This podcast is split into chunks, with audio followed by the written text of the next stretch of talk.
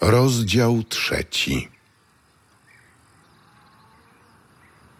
Był wśród faryzeuszów pewien człowiek imieniem Nikodem, dostojnik żydowski.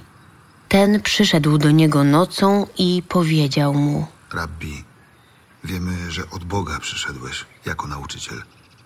Nikt bowiem nie mógłby czynić takich znaków, jakie ty czynisz, gdyby Bóg nie był z nim.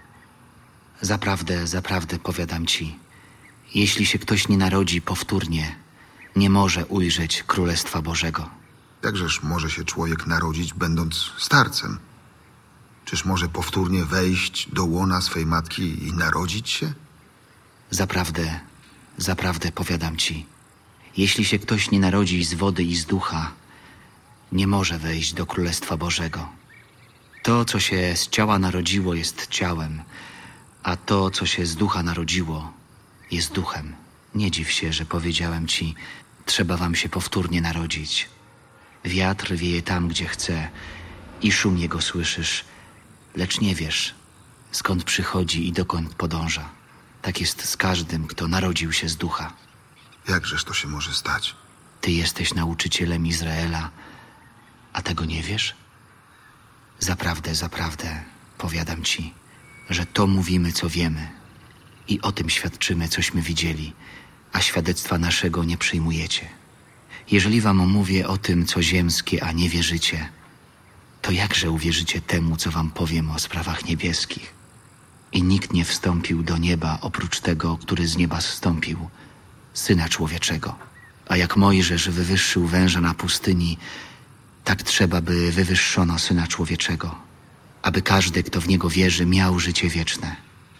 Tak bowiem Bóg umiłował świat, że Syna swego jednorodzonego dał, aby każdy, kto w Niego wierzy, nie zginął, ale miał życie wieczne.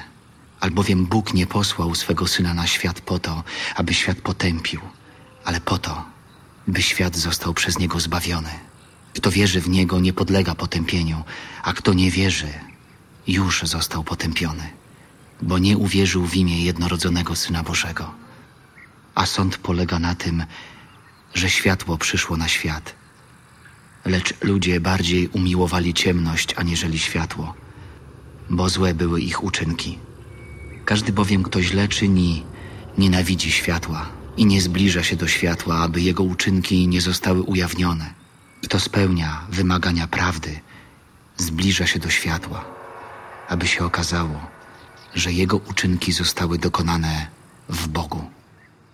Potem Jezus i uczniowie Jego udali się do ziemi judzkiej.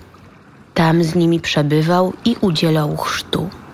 Także i Jan był w Ainon, w pobliżu Salim i udzielał chrztu, ponieważ było tam wiele wody i przychodzili tam ludzie i przyjmowali chrzest. Nie wtrącono bowiem jeszcze Jana do więzienia. Potem powstał spór między uczniami Jana a pewnym Żydem w sprawie oczyszczenia. Przyszli więc do Jana i powiedzieli do niego: Nauczycielu! Oto ten, który był z tobą po drugiej stronie Jordanu i o którym ty wydałeś świadectwo. Teraz udziela chrztu i wszyscy idą do niego. Na to Jan odrzekł: Człowiek nie może otrzymać niczego, co by mu nie było dane z nieba. Wy sami jesteście mi świadkami, że powiedziałem: Ja nie jestem Mesjaszem, ale zostałem przed nim posłany. Ten, kto ma oblubienicę, jest oblubieńcem. A przyjaciel oblubieńca, który stoi i słucha go, doznaje najwyższej radości na głos oblubieńca. Ta zaś moja radość doszła do szczytu. Trzeba, by on wzrastał, a ja, żebym się umniejszał.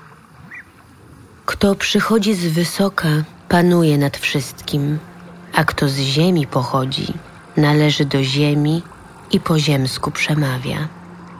Kto z nieba przychodzi, ten jest ponad wszystkim. Świadczy on o tym, co widział i słyszał, a świadectwa jego nikt nie przyjmuje. Kto przyjął jego świadectwo, wyraźnie potwierdził, że Bóg jest prawdomówny. Ten bowiem, kogo Bóg posłał, mówi słowa Boże. a bez miary udziela mu ducha. Ojciec miłuje syna i wszystko oddał w jego ręce.